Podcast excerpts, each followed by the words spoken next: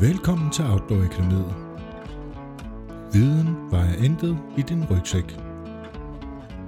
Programmet præsenteres af Sea to Summit. Og her er dine værter, Lone Damsbo og Daniel Engberg.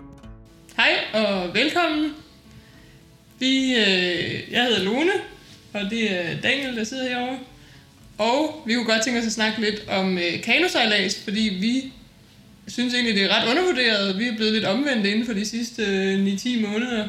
Kunne derfor godt tænke os at snakke lidt om, hvad vi synes, kanosejlads det kan. Ja. Vi går på det, der hedder friluftsvejlederuddannelsen på Paul Petersens Idrætsinstitut. Øhm, og grunden til, at vi er her lige nu og laver det her, det er, fordi vi er i praktik hos øh, Outside.dk i den her uge. Men friluftsvejlederuddannelsen, lige sådan helt kort, mm. så øhm, bliver man uddannet inden for forskellige øh, discipliner, eller hvad skal man kalde det. Vi har både noget kano og noget kajak, og vi er ude at vandre, og vi er oppe og stå på ski, og laver en masse forskellige ting. Øhm, selvfølgelig med det formål ligesom at kunne komme ud bagefter og formidle det og undervise og Mm. vejlede. Men noget af det, som, som den her video handler om, det er det her med, at vi synes, at kano er en, en undervurderet ting. Og, øh, og vi har jo selv haft nogle erfaringer med kano som friluftsmennesker inden Paul Petersen. Jeg ved ikke, øh, hvad, du, hvad kan du sige om, hvad, hvad har du sejlet i, eller padlet hedder det jo i kano, Ja, padlet. inden Paul P? Ja, men altså, jeg har været på, på tre ture, jeg tror jeg. Så jeg har prøvet en spejdertur en gang, da jeg ikke var så gammel. Og så har jeg faktisk også prøvet et par kanoture, da jeg var på udveksling i Canada. Så øh, det er jo egentlig noget af det sådan vilde, man kan inden for, for kano. Men altså, det var ikke øh, ned ad vilde for sig. Det var, det var rundt omkring på en masse søer. Øhm, ja, så jeg har prøvet lidt kano, men altså sådan set aldrig blev introduceret til, til noget teknik. Nej, og sådan tror jeg, at der er mange, der har det. Jeg har også selv været på masser af kanoture på Bolmen i Sverige, på Immeln, på forskellige øh, små øh, øh, elve og sådan noget i Sverige, og i Danmark også, Susåen og sådan nogle steder.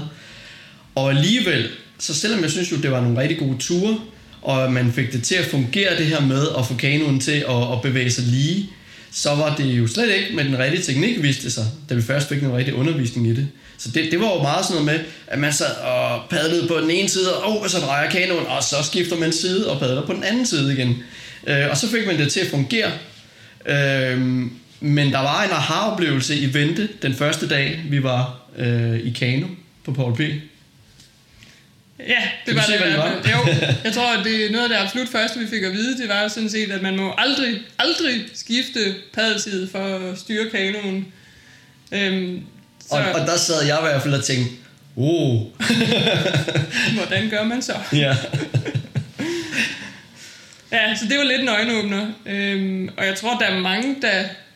Altså, jeg tror, der er rigtig mange danskere, der har prøvet at være på kanotur og har haft en vild god oplevelse, men som netop kender den der frustration med, at kanoen kører rundt i cirkler, eller man sådan zigzagger fra den ene bred til den anden, hvor man sådan øh, bruger bredden som en bande nærmest, så man sådan kan, kan komme derned af. Øhm, og ja, det vi fandt ud af, da vi startede på vores kanoforløb, det var, at man kan faktisk styre sådan en kano.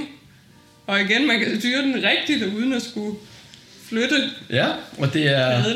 Det, og det er ikke så vanskeligt, som man skulle tro. Og der er en eller anden kæmpe stor glæde ved at mærke, hvordan man lige pludselig kan styre den her kano. Det gør, at øh, ens ture det, de bliver helt anderledes. Og så finder man også ud af stille og roligt, at, at det er jo, kan i hvert fald blive meget mere teknisk, end jeg nogensinde havde forestillet mig, at kano som turform, den øh, kunne være. Ja, for jeg tror egentlig, inden jeg startede, så havde jeg slet ikke sådan... Altså, jeg tror slet ikke, jeg så kano som en decideret sport, og jeg har slet ikke sådan... Altså, det er bare sådan en, en måde at tage på en hyggelig tur på. Der er ikke sådan så meget i det, Nej, lige var præcis. det, jeg tænkte. Ja, altså, da jeg sad og læste alle de der fag og ting og sager, som man skulle igennem på Paul P., så noget af det, jeg lagde mærke til, det var, at Kano, det var faktisk det område, hvor vi fik den, den allerhøjeste altså instruktøreksamen og egenfærdigheder. Og jeg tænkte sådan lidt, øh, nå, okay, jamen er det, ikke, det er jo bare Kano, Ja, så præcis. kan vide, øh, kan vide, hvorfor det er sådan. Men det blev meget hurtigt tydeligt, fordi at der faktisk er utrolig mange ting i Kano. Øh, men samtidig, og det er jo også derfor, vi sidder og fortæller det nu, så skal der i virkeligheden ikke ret meget til. Der skal fire tag til, for at man ligesom kan styre kanonen. Og man kan i virkeligheden bare stoppe der, og så har man stadigvæk fået meget mere ud af sin kanotur, end når man sidder der og pøser, i hvert fald hvis man er bagpadler, pøser vand øh, ind i kanoen for hver gang man skifter side, for at få den til at holde retningen nogenlunde lige. Ja, lige præcis. Jeg kan også huske noget af det første, vi fik at vide, den, der, den dag vi startede, det var også, at man skal øh, helst sidde på knæene i kanoen, så altså numsen kan stadigvæk sidde i, i sædet der, men man skal helst ned på knæene. Og jeg husker også, at jeg tænkte, ja ja, okay, slap lige af. Det er bare, altså det er en kano det her. Hvor teknisk behøver det lige at være. Ja. Men altså, det kan jo, altså, ja, Ja, men det gør, det gør noget, ikke? For te- teknikken med, at, øh, at når man skal have, have padden i vandet og skal dreje, eller hvad han har sagt, trække den igennem, så skal man jo huske, at det faktisk er overkroppen, man laver en rotation af, fordi det er de store muskler, man skal bruge. Øh, og det er virkelig også en, relativt simpel information, men så sådan stille og roligt finder man ud af, okay, det kan man nemmere, hvis man sidder på knæene, øh, og lige pludselig så tænker man, nej, ja, mine arme bliver ikke lige så trætte, når jeg har været i gang 100 meter her og sådan noget. Mm. Øhm, så, så det i sig selv, synes jeg også var, var interessant, at der lige pludselig var en helt anden tilgang til det. Helt klart. Jeg tror også, en af grundene, eller sådan, noget af det, man opdagede, var, at, at kano er rigtig mange forskellige ting. At det er mange måske, eller i hvert fald det jeg tænker, når jeg tænker kano, det er meget sådan gudnåen, og så bare stille og roligt det der med at flyde ned af, en, af et helt roligt vandløb. Men der er faktisk utrolig meget mere i det. Altså der er jo øh, kapkano for eksempel, hvor de jo nærmest står op i kanoen, og den er så ustabil, at man sådan, altså, ja, man skal have sindssygt meget teknik for overhovedet øh, ikke bare vælte inden for de første 10, 10 sekunder. Mm. Og så en anden ting, som man også finder ud af er fedt ved kano, når, når det ligesom bliver til en, jeg ved ikke om vi kan kalde det en sportsgren, men i hvert fald en sådan en mere teknisk ting, det er jo også, at øh, i hvert fald når, man, når det er tandem, når der er to i kanoen, så er der jo et helt utroligt samarbejde mellem forpadlerne og bagpadlerne. Og jeg havde det i hvert fald sådan, at, at inden PP på de uh, ture, som jeg var på, der var sådan lidt, ah, jeg skyndte mig ned og være bagpadler, fordi at det var jo mig, der styrede det hele. Forpadleren tænkte jeg, det var bare sådan, en, det er sådan lidt ekstra motor, der sad deroppe foran og måske kunne hjælpe lidt til, men det var jo bagpadleren, som styrede det hele. Og jeg ved, du havde det sådan lidt omvendt faktisk.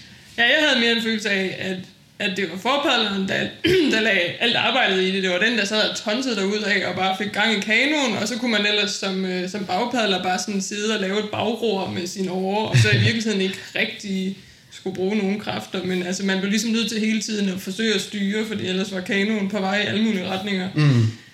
Og inden jeg lærte noget om det, så vidste jeg ikke, at man faktisk kan styre og padle fremad samtidig. Altså de to ting kan faktisk kombineres. Man behøver ikke have sådan et helt statisk bagroer for at holde styr Nej, for at styre. Ja. Men, og jeg synes også noget af det der, som, er, som gør det fascinerende, eller hvad, hvad skal man sige, mere interessant at være på kanotur, det er, at det her samarbejde betyder lige pludselig helt utrolig meget, for, altså mellem forpadlerne og bagpadlerne, især hvis man skal navigere lidt rundt, For- fordi at forpadleren har nogle tag til at kunne styre forenden, sjovt nok, og bagpadleren har bagenden, og begge to har ligesom ansvaret for, at man kommer afsted samtidig, og der er en koordinering, øh, som skal ske, selvom forpadleren ikke kan se bagud og alle de her ting mm. her. Og der, der, og der kommer lige pludselig øh, det her samarbejde, som gør, at det er fedt at have en, en marker. Mm. Og man finder også ud af, at det er vigtigt, at man finder en marker, altså hvis man har et valg i hvert fald, hvor man har en yndlingsside til Ja. begge sider og sådan noget, Ja. fordi man bliver jo i den samme side. Ja. Og, der, Øh. og der er også helt klart noget med sådan, altså størrelsen på den person, man arbejder sammen med. Altså hvis jeg, hvis min kanemarker er sådan et kæmpe brød, som har sindssygt meget energi, så kommer vi naturligt til ligesom at, at dreje hele tiden. Så der er Mm. noget med, hvor, meget, hvor mange kræfter man skal... Ja, hvor meget man skal kompensere ja, og sådan noget. Altså, Altså, der er en helt vild koordination i Ja. det. der. Og i sådan kadencen på, hvor hurtigt man padler og sådan noget. Mm. Og, og, men altså hele det der samarbejdsaspekt, synes jeg var, øh, lige pludselig kom på banen og var rigtig sjovt. Og nu, altså jeg har klatret en masse tidligere, og der har man jo også den her marker, som man hele tiden er afhængig af, som skal sikre en. Øh, og selvfølgelig er det ikke det helt det samme med kano, men der er det der, øh, hvad skal man sige, partnerskab, som ligesom Ja. opstår, og som er nødvendigt for, at man får en god tur. Og den der måske sådan, at der skal ligesom kommunikeres, men uden at man nødvendigvis skal, skal sige alting, fordi Ja, lige det er der præcis, ikke tid til. Nogle gange, så skal man bare... Ja, ja, og, forstå og, og, og det kommer jo også efterhånden, som man lærer sin, sin kanomarker at kende, mm. så behøves man ikke at sige så meget, så kan man sådan fornemme det, øh, hvad det er, der skal gøres. Mm. Og det er jo interessant i sig selv. Ja, Men det betyder også nogle gange, at man kan råbe lidt af hinanden og sådan noget, ikke? ja, ja det, er der også, det er der også tid til indimellem. Ja. En ting, som vi øh, blev introduceret til os, det var at sidde alene en kano, også kaldet solo. Og, øh, Og jeg har prøvet det sådan en lille smule inden PP mm. et par gange, øh, uden at vide, hvad jeg gjorde, fordi at der smed jeg bare forpadlerne ud af kanoen, og så blev jeg siddende nede bag i. Og så prøvede jeg at padle, og det kunne man ikke. Nej. så hvis man sådan kigger på kanoen, så sådan står øh, stævnen jo og strider sådan op i luften. Ja, så, fordi al vægten ligger nede bagved. ja, lige præcis. Det er noget råd. ja. Så, så er det meget svært at styre kanoen. Mm. Specielt svært at sejle lige ud. Ja, Så hvad gør man, når man skal sejle solo? Ja, det vi jo så lært, øh, eller har lært i det her kanoforløb, vi er i gang med, det er, at for det første, så skal man jo lige have, have vægten lidt mere fordelt. Så det der med at sætte sig ind i midten af kanoen er en kæmpe fordel. Ja. Øhm, og så er der jo nogle tag særligt til solopadling, som også er helt sådan... Når man først lige får lært dem, så er man sådan, okay, nu giver det ja, mening fordi igen. at når man bare sætter sig i midten Ja, i kanoen, og så tænker, nu padler jeg fremad, ja, så er man jo sjovt nok kun én person, og så det der sker, det er, at kanoen den bare laver den der Ja. Og man, jeg kan huske første gang, vi skulle prøve det, hvor det var sådan noget med, at ja, nu skal I tage en kano og sætte jer i den, og så mødes vi lige herude 20 meter væk. Ja. Og bare på de 20 meter var jeg ved at blive sindssygt frustreret, fordi jeg kunne sådan...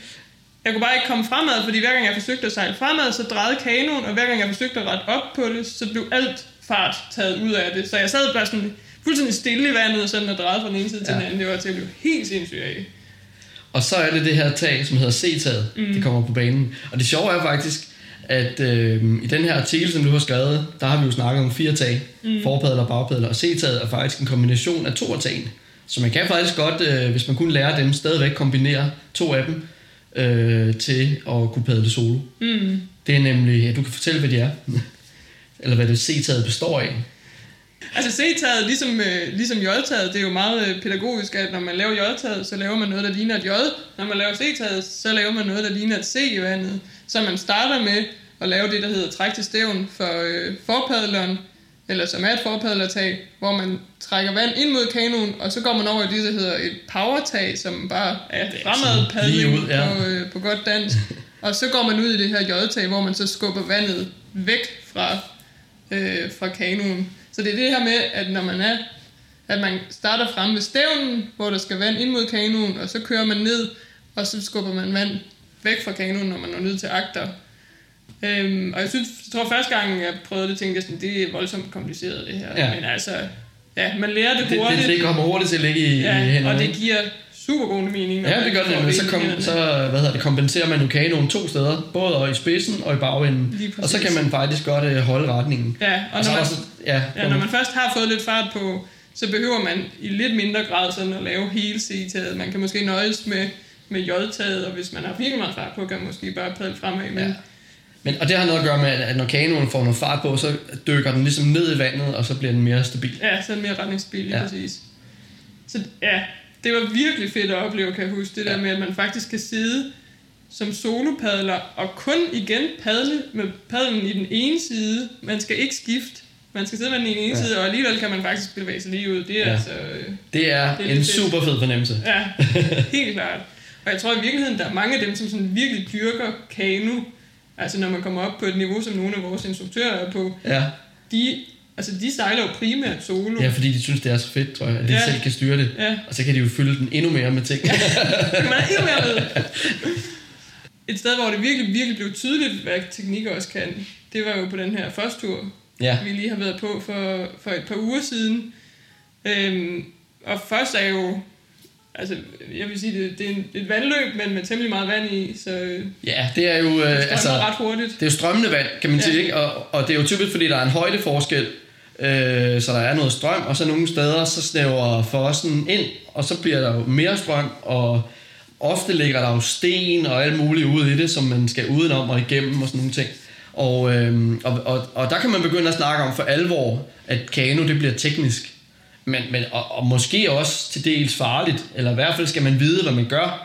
Det, bliver, Øh. ja, det er en helt anden oplevelse, end når man bare sådan padler hen over sådan en spejlblank sø, og alting er roligt, og Mm, ja, der er ingen fare på færre. Så kan, så kan kano virkelig også være sådan en adrenalinfremkaldende sport, ja, opdagede vi det, pludselig. det må man sige. Ja, det var, Men- en, det var noget godt noget helt andet. Men, men, altså, men endnu en gang kan man sige, at, at fra og, og have siddet der og skiftet side og har gjort alle mulige skøre ting, inden man startede på PP, til at få styr på nogle af alle de her tag, som gjorde, at man kunne styre kanonen rigtig godt.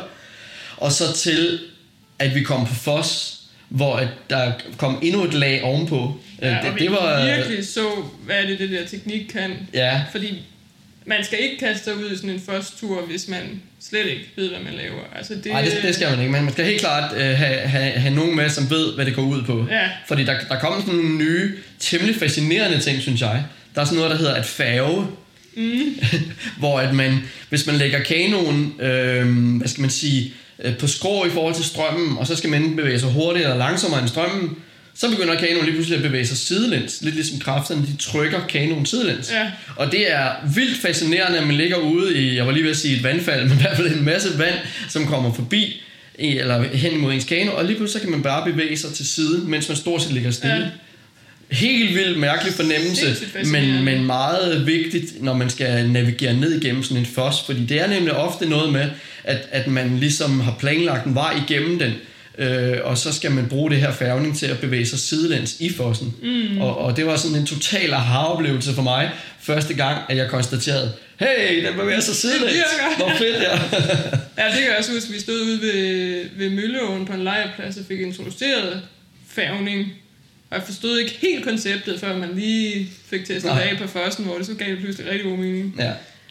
Og noget andet, der var virkelig fedt at opleve ved, ved førstturen, det var også de her bagvand, hedder det, som at det er, når der ligger for eksempel en stor sten i vandet, så er der sådan et område, sådan et kejleformet område bag ved stenen, hvor vandet opfører sig på en helt anden måde end udenom stenen. Og det er jo fordi, at vandet møder stenen og bliver presset udenom, og så nogle gange kan der simpelthen ske det, at vandet sådan bevæger sig den modsatte vej hen til stenen lige bagved. Og det kan man altså udnytte, når man kommer sejlende i sin Ja. kano, så man lige kan komme sejlende og så svinge ind i det her bagvand. Så laver man sådan en håndbremsevending, ikke? Sådan 180 graders sving. Ja. Og der har man i højeste grad brug for forpadleren, fordi det er forpadleren, ligesom starter det her sving, og så lader man ligesom øh, strømmen øh, få bagvinden rundt, og lige pludselig så ligger man inde midt i den her rivende fos, fuldstændig roligt. Ja. Og ovenkøbet er der nogle af stederne, hvor man øh, sådan nærmest bliver skubbet frem mod stenen, ja. som ikke engang behøver at padle. Og det ser helt fascinerende ud.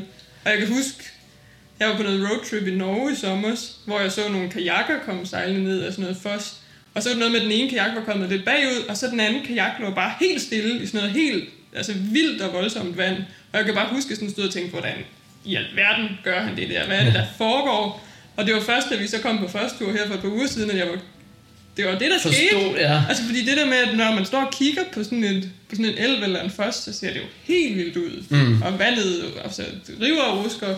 Men så er der de her små lommer, hvor der bare er helt stille vand, som Ja. ja. rent faktisk... Altså, og, og noget af det, altså jeg kan godt lide den der analytiske tilgang til tingene, og, og det er der i allerhøjeste grad også på FOS, fordi at mange gange, eller noget af det, som vi gjorde på vores FOS-tur, det var, at man kom padlende, og så kommer der et stykke med FOS. Så stopper man op, får kanonen ind til siden, og så går man hen, og så står man og kigger på FOSen. Og så analyserer man, Nå, der er noget bagvand der, og der er noget bagvand der, og der, der er der ikke så mange sten, der kan vi færge sidelæns. Og så laver man sådan en helt labyrint, og planlægger det igennem øh, fossen. Øhm, og så når man har stået ligesom med Marine, ah, det er det, vi skal gøre, det er det, vi skal gøre, så skal man jo sådan set øh, i kanoren igen, og så udfører man ligesom sin plan.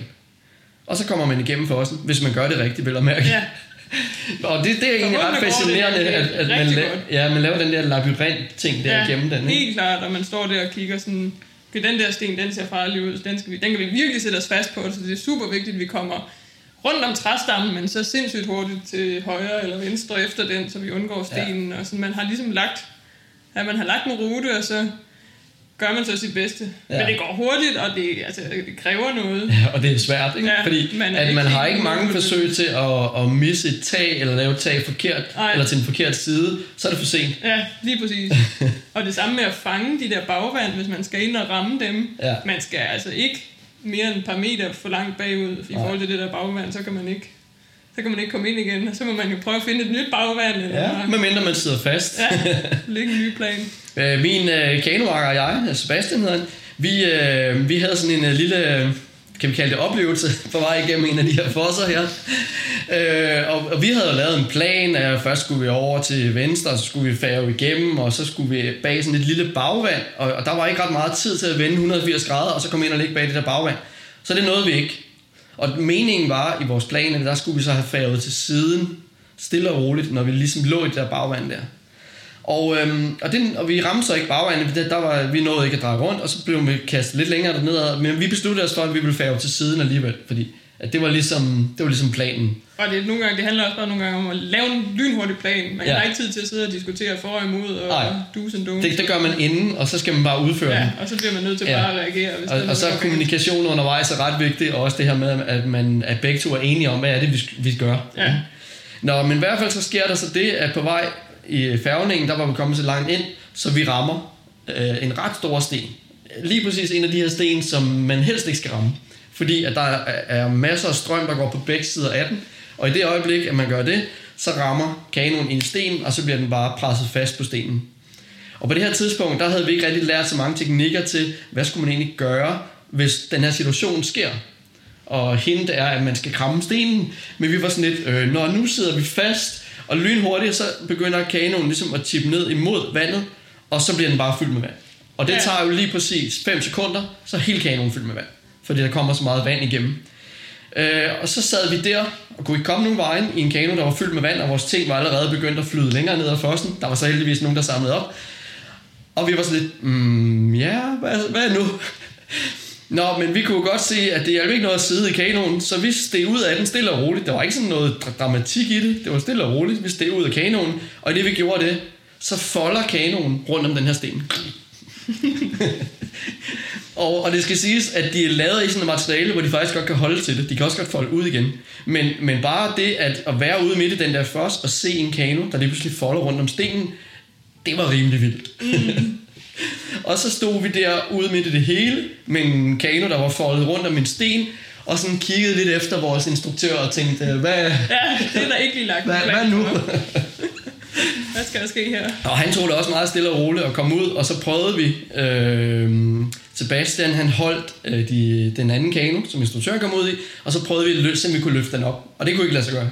Der var simpelthen så meget tryk på det der vand, så at øh, det var fuldstændig umuligt at flytte rundt på den. Mm. Så vi fik fat i øh, tre mand yderligere, sådan så vi endte med at være fem mand, der løftede op i enden på den her kano. Og det kunne sådan lige præcis lade sig gøre for at løfte den op over vandet, sådan så den ligesom får noget luft. Og så kom den hen til siden, og så på en eller anden magisk vis, så flop, så blev den kano igen. Og vi var sådan lidt, okay, vi satte os op i kanonen, og så tog vi det sidste stykke ned ad fossen, og så var vi videre, da vi altså lige har fået samlet alle vores ting op igen. Mm. Men, øh, men, men ret vild oplevelse, og en, en fin, hvad skal man sige, øh, bekræftelse på, at det er ret vigtigt at vide, hvad man laver. Så, Ja, når man er udsmidt det, og så, Ja, så, så man skal ikke bare øh, gå ned i en øh, kanoudlejning og få fat i sådan en aluminiumskano, som efter sine øvelser sidder fast på alle sten, så, så man skal bruge Ja, plastikkanoer det er nemlig også her. en anden vigtig pointe, Ja. ja. at de kanoer, vi brugte her, de var sådan set, ja, det var nemlig ikke de der aluminiumskanoer, man tit møder i, i kanoudlejninger. Det var nogen, der sådan havde en lidt blødere bund, så de nemlig også var lavet til, at de kan godt ramme en sten, og så Ja. ja. Lige, og så vil de ligesom glide af på den. Ja. Ja. Jeg har ikke selv prøvet en, en aluminiumskano, men, men efter sine, så, så sidder den fast, så snart den rammer en sten Ja. en eller anden slags. Så ja, jeg tænker simpelthen, det er fordi materialet er så hårdt. at ja, det tror jeg også, at friktionen er højere ja. i det og sådan nogle ting. Øh, men, men i hvert fald, så hvis ikke man havde respekt for det inden, men det, og det får man helt automatisk, når man ser det, men så havde man det i hvert fald efter at have set, hvordan man foldede en kano rundt om en sten. Mm. Altså, det kan virkelig gå galt, men, Ja. ja. men jo også på en måde sådan, at altså det, I kom videre. Det var Ja, ja, ja. ja. sådan, at... Øh, Ja, altså, da, til at starte med, da jeg stod og kiggede på den der kano, der, var, der tænkte jeg virkelig, Nå, det var den kano. det var den kano. Den- Den får vi ikke med igen, den Nej. her. Og det er jo også helt vildt. Altså, hvad kan der være inde i en kano? Er det sådan noget 400-500 liter eller sådan noget? Ja, jeg tror, det? kan være mere, faktisk. Ja. det er jo... Altså, det er jo... Ja, Ja, det, det, altså det tog vidderligt mindre end 5 sekunder, så var den her kano ja. Fyldt med vand. Ikke? og det er nemlig det der med, hvis man sidder fast, hvis man kommer sejlende nedad, og så kanonen ligesom kommer på tværs og sidder fast, og man så får det, der hedder lav kant mod strømmen, så man netop får vandet lige ind i kanonen, så går det skørt stærkt. Ja, det gør så det er derfor, man sådan i stedet for lige skal læne sig den anden vej, og som Daniel siger, så skal man kramme stenen, så man sådan får høj kant mod det vand, der ja, kommer imod. så er der en. en chance for, at man kan skubbe sig sidelæns. Ja. Det er i hvert fald teknikken til det. Men det var sjovt at se, for der var en, altså der var en del, jeg tror kun det var jer, der oplevede sådan, at kanonen decideret krøllet sammen om stenen. Ja. Der var en del, som sådan oplevede det der med, at pludselig så var kanonen helt fyldt med vand, og så Ja. skal der pludselig rigtig mange mænd til, eller ja. mennesker til at komme ud og, og få den fri. Ja, det kræver, det kræver sin mod, det der. Det gør vi, det. Jeg oplevede også en situation, hvor at, øh, at vi skulle have hele holdet igennem en af de her fosser her. Og så var der nogen, der var før os, øh, og vi var så nummer to. Og, øh, og vi havde jo lagt den her plan og fået at vide, at det var der, man skulle gøre de her ting, og så skulle man færge til siden, og skulle man huske det der sted og undgå at ramme den der sten og sådan noget. Og da så øh, det første par, de øh, tog den ud over det første stykke, så havde de måske bevæget sig 10 meter eller sådan noget lignende. Så begynder deres kano at vende rundt, og så ryger de ud af kanonen. Ja. Og i vandet begge to. Og så ligger man der som nummer to og tænker, Og prøve at regne ud, hvad det var, der gik galt for Ja. dem, og hvordan man undgår selv at ende i samme situation. så det, det kræver lidt mod nogle gange Ja. at kaste sig ud i det, og man, man tænker med det samme, øh, den her plan, vi har lagt, er det nu også den rigtige? Ja. Men jeg synes, at jeg oplevede de gange, det gik galt, at det er sådan... Altså, det føles som om, det i virkeligheden går ret langsomt. Altså, jeg havde tit sådan en følelse af, sådan, den kan vi godt redde. Ja. Og så begynder vandet at komme ind og sådan, nej, okay, den kan vi overhovedet ikke redde. Nej. Og så sidder man lige pludselig helt fast. Men der er lige sådan et tidspunkt, hvor man tænker, ja, ja, vi skal bare lige vinkle det hele lidt, og så Mm. kommer vi videre. Og så. Ja. Men lige pludselig, og det er jo, ja, det var tit, så sad folk fast i den der kano, der var fyldt med vand.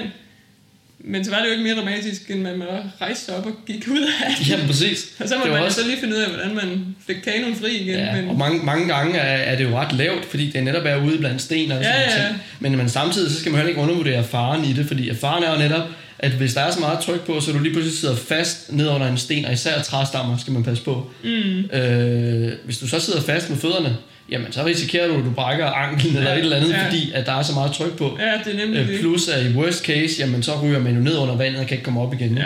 Og, og, og jeg vil sige, nu, nu har jeg så prøvet at være ude i de der et par gange i hvert fald, og det var ikke mit indtryk, at det var sådan noget, der kunne ske nemt. Men hvis det sker, så er det det selvfølgelig ret Ja. alvorligt, Ja, så, så man skal præcis. virkelig have respekt for det, vil jeg Helt sige. klart. Helt klart. Men jeg tror egentlig, det her var øh, en meget lang Ja. sådan, øh, måde at komme hen til pointen med, at, at kano kan rigtig meget. ja, Altså, der fordi er der er- alle aspekter af det. Ja. Altså. Fordi det er altså også helt fantastisk, det der med bare at glide hen over sådan en sø, og det er helt spejlblankt, og der er ingen vind, og man kan bare sådan ligge og nyde det, og nyde Mm. naturen. Og så det der, den modsatte side, hvor man bare er ude i noget vildt fos, og Ja. skal være lynhurtig og tænke sig om. Men, men jeg vil sige, i begge tilfælde, så skal man i hvert fald lige have nogle grundlæggende ting på plads, øh, før at det bliver rigtig sjovt. Mm, Så, så, så det er ligesom, det er det vigtigste, ikke? det er, at man, man kan i hvert fald nogle basic øh, greb, ikke? mm, eller ikke greb, hvad hedder de? Tag hedder de. Ja. så, øhm, så det kan vi godt anbefale, at næste gang, at øh, I skal på kanotur, skal I lige gå ind og læse Lones artikel på Outside. ja, Og, øh, og så lærer I fire tag, som gør, at I kan styre kanoen. Både som forpadler og bagpadler. Og så bliver lidt turen lige pludselig en helt anden. Lige præcis. Så der er, jo, altså, der er jo et hav af tag til alle mulige specifikke situationer, hvor man gerne vil have kanonen til at gøre noget helt bestemt. Men det der med, at både forpadler og bagpadler er i stand til at få kanonen både til den ene side og til den anden side, uden at man behøver at flytte padlen, det er altså øh, det er ret revolutionerende for ens Ja. ja. kanooplevelse. Så kan man virkelig, ja, så kan man få en god tur og slippe for den der frustration med at, at zigzag eller sejle i cirkler. Så det, Mm. Det kan altså noget. Øhm, så jeg har kreeret en lille artikel, som kommer op på Outside, hvor vi præsenterer, eller jeg præsenterer netop de her fire styretag, så, øh, så man ligesom har et godt udgangspunkt for sin næste kanotur. Kan du afsløre, hvad det hedder? Det kan jeg godt. øhm, for bagpadleren, der er det, der hedder et fejetag, og så er der det, der hedder et j-tag. Og pointen med, med de her styretag, det er i virkeligheden ret sådan basalt, flytter man vand væk fra kanonen eller ind under kanonen. Mm. Så et fejetag, der skubber man sådan vandet i en, sådan en halvcirkel eller en kvartcirkel udefra og så ind under agter på kanonen. Hvor i et j-tag, der gør man det modsatte. Der tager man padlen ind langs kanonen, og så skubber vandet væk fra kanonen. Og det er simpelthen helt basalt det, der gør, at kanonen drejer jo. Mm. Og det samme med, med forpadleren, den har også det, der hedder et fejetag, og så har den det, der hedder et øh, træk til stævn. Og træk til stævn, der sidder man simpelthen og trækker vand, eller skubber vand ind under stævnen på, Mm. på kanonen. Og man kan ovenkøbe lave det statisk også, sådan så at øh, hvis forpadlerne, hvis man har det fart, det kræver, at man har fart på kanonen, og så hvis man kommer til stedet, og man tænker, åh, oh, nu skal jeg lige udenom den her lille sten her, så laver man bare, sætter man forpadlerne bare lige øh, hvad hedder det, padlen i, og så du, du, du, du, flytter foran, mm. så, og så er man videre, mm. og bagpadleren skal bare fortsætte. Præcis. Så, så, så der er mange ting, der Ja. bliver lettere, når man lige har fået styr på de der tag der. Ja, og jo mere, ja, fordi forpadleren har jo også den fordel, at man kan se meget mere som forpadler end som bagpadler. Så hvis man sejler et sted, hvor man lige skal navigere rundt, så er det nemlig en fordel, at forpadleren også Ja, er med til kan, det, ja. er med til at styre, fordi igen, jeg kan huske, at jeg, det kom virkelig bag på mig, at forpadleren overhovedet kunne styre. Det er det, Ja. vi startede vores kanoforløb, det var slet ikke klar over. Men det, og det var også netop mit, mit udgangspunkt, og, hvor- og hvorfor jeg altid tog bagpadlerpositionen, inden vi startede med Ja. det her. Fordi at det var jo bagpadleren, der styrede. Ja. Forpadleren, det var bare sådan en motor, der ikke gjorde nogen forskel ja. ude foran. Ikke? præcis. Og, og det er i hvert fald slet ikke tilfældet. Nej, det, det er absolut. Og det igen er det også det her samarbejde med, at man kan, alle styretagene kan jo gøres mere eller mindre kraftigt, og om både forpadleren og bagpadleren laver styretag samtidig, eller om den ene side padler lige ud, og den anden laver styretag. Altså alt det er ligesom med til at afgøre, hvor meget og hvor hurtigt kanonen drejer. Så det er jo sådan også noget, man kan ligesom ja. Nørde lidt med, og blive klogere på hinanden, og Mm. samarbejde lidt omkring sådan at ramme de der små finesser Ja, i, lige øh, præcis. i kanosejladsen. Og vi har også, vi har faktisk slet ikke snakket om, at man skal jo også koordinere, sådan så man øh, tager tagene samtidig. Ja, Øhm, og det kan også godt være lidt besværligt til at starte med, men man kan virkelig se formålet med det, når man så rammer dem. Ja. At så bliver det meget mere lige. Ja, lige præcis. Så er det meget nemmere at komme lige ja. Ud, fordi ellers så kommer der hurtigt den der sådan Ja. lidt zigzag-følelse ind igen. Helt sikkert. Ja. Og så må man jo for guds skyld ikke have padlerne i samme side. Nej, Det er også en vigtig pointe. kun, kun i specielle tilfælde, men, men det skal vi ikke komme nærmere ind på. så, så man er i hver sin side som udgangspunkt Ja. i hvert fald. Ja, og det er netop også, det når man kan styre tagene og ikke skal sidde og skifte, så undgår man nemlig også det der med, at man pludselig sidder og padler i samme side. Mm. Fordi så kan man hurtigt komme til at at sejle i cirkler i Ja. hvert fald, hvis alle, eller hvis begge sider laver fremadpadling i Ja. den ene side. Og så for dem, som, som gerne vil nørde videre herfra, så har vi lige en anbefaling til noget super nørdet kano-snak, hvis man vil ind på YouTube. Ja, inde på YouTube, der kan man prøve at google det, der hedder freestyle canoeing, som også er et begreb, jeg altså på ingen måde nogensinde havde vidst eksisterede, hvis det ikke var for, øh, for vores underviser på Paul Petersen. Øhm, det er simpelthen en sport. Jeg tror ikke, den er så udbredt. Det tror jeg heller ikke. Nej, men der er nogle nørder, og jeg tror mange af dem er i Canada, kunne jeg gætte på, Mm. som simpelthen, altså jeg vil kalde det at danse i en kano. Ja, De, det er også til musik. Ja, og det er til musik, og de har ligesom lavet et program, og det ser, altså det er fantastisk flot. De, det er virkelig sådan en, en danseopvisning, hvor de glider rundt i vandet og får kanoen til at gøre alle mulige ting, man ikke Ja. vidste en kano. Og mange gange er de solo, men de kan vel også godt lave det tandem. Ja, og jeg har lige siddet faktisk i går og kigget på en video, hvor det var, hvor jeg tror også, de kaldte den noget med ballet, men hvor det var seks kanoer sammen, så de havde lavet sådan en formation. Mm. Altså, det, var, det var virkelig imponerende, så hvis man sådan Ja, hvis man ikke rigtig tror, at, at der er noget teknik i det der kanosejlads, så kan man altså lige, man, øh, øh, ja. lige prøve at YouTube freestyle canoeing og finde ud af, hvor meget der rent faktisk ligger i det, fordi at det, og de får det jo til at se pisse let ud. Ja, det må så man man sige. sidder og tænker, ja, men altså, hvis man prøver at gøre det selv, så tror jeg i hvert fald, man bliver skuffet, fordi det ser utroligt flot ud. Vi har det jo faktisk som en udfordring her Ja. senere på året. Ja, vi har en Så skal opgave vi uh, lave en, uh, en opvisning med freestyle canoe. Ja, Og uh, det skal nok blive det spændende. bliver rigtig spændende. Så ja, så, så opsummeringen er jo sådan set, næste gang du skal på kanotur, så læs Lones artikel, og så øv dig på de her fire tag, når I sidder i kanoen. Og lige pludselig, så tænker I, hey, kano, det er jo meget federe, end jeg troede, det var. Lige præcis. Det tror jeg, det er vores budskaber. Det er det i hvert fald. Og så i hvert fald også bare at se at komme ud og sejle noget mere kano, fordi at det kan altså noget. Det er en helt fantastisk måde at være på vandet på og på tur på. Og så det fede ved kano er jo også, at man kan have helt vildt meget med. Ja, Man kan virkelig fylde sin øh, kano med støbejernsgryder og kæmpe telte og hvad man ellers er. alle de der fede ting, som når man tager på vandretur tænker, aldrig i livet, om jeg vil slæve dem med, Ja. ja. de ryger bare ned i kanoen. Dem kan man bare tage Ja. med. Ja. Så kæmpe anbefaling, til at tage på noget kanotur. Prøve at sige. Ja.